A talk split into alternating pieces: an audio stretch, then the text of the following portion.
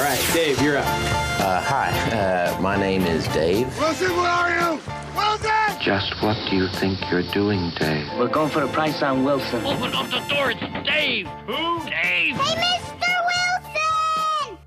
Mister Wilson joins us right now, Dave Wilson, our stocks editor, with his stock of the day. We had your chart in the last half hour. What do you got for your stock, Dave? I've got Lennox International, Cory. They're in the H V A C business, otherwise known as heating, ventilation, yes. and air conditioning. Uh, products in those areas account for about eighty percent of the company's revenue. The rest comes from refrigerators. While Lennox has been around since eighteen ninety-five, the company's shares have only been publicly traded since nineteen ninety-nine. The ticker is L I I. Now, the stock price has surged more than eightfold from a low in September of twenty eleven and uh, has repeatedly set records along the way. Lennox's latest record followed the release of third quarter results earlier today. The company's earnings and revenue both exceeded the average analyst estimates in a Bloomberg survey for the fifth straight quarter. Lennox extended the streak, even though the company said results were materially impacted, in its words, by the hurricanes that hit Texas and Florida during the quarter. Company said disruptions from those storms slowed growth and hurt profit margins. Lennox also trimmed the high end of its earnings estimates for the year, but no matter. The stock rose seven point three percent on the day, and that was the biggest one-day advance since July twenty fifteen.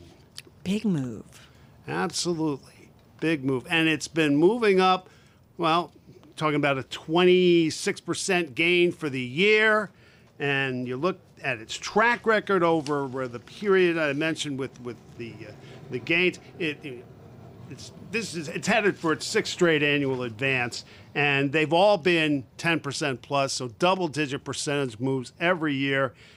And you know, you can go back, and certainly that's not an isolated case. Nonetheless. Uh, you know, the last few years have been especially noteworthy in terms of the stock's performance. Yeah. Interesting, with just five percent revenue set growth uh, across yeah. uh, the last few years on average.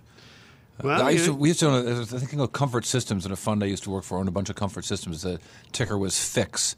And when the economy was going good, these guys were doing H V A C business like crazy.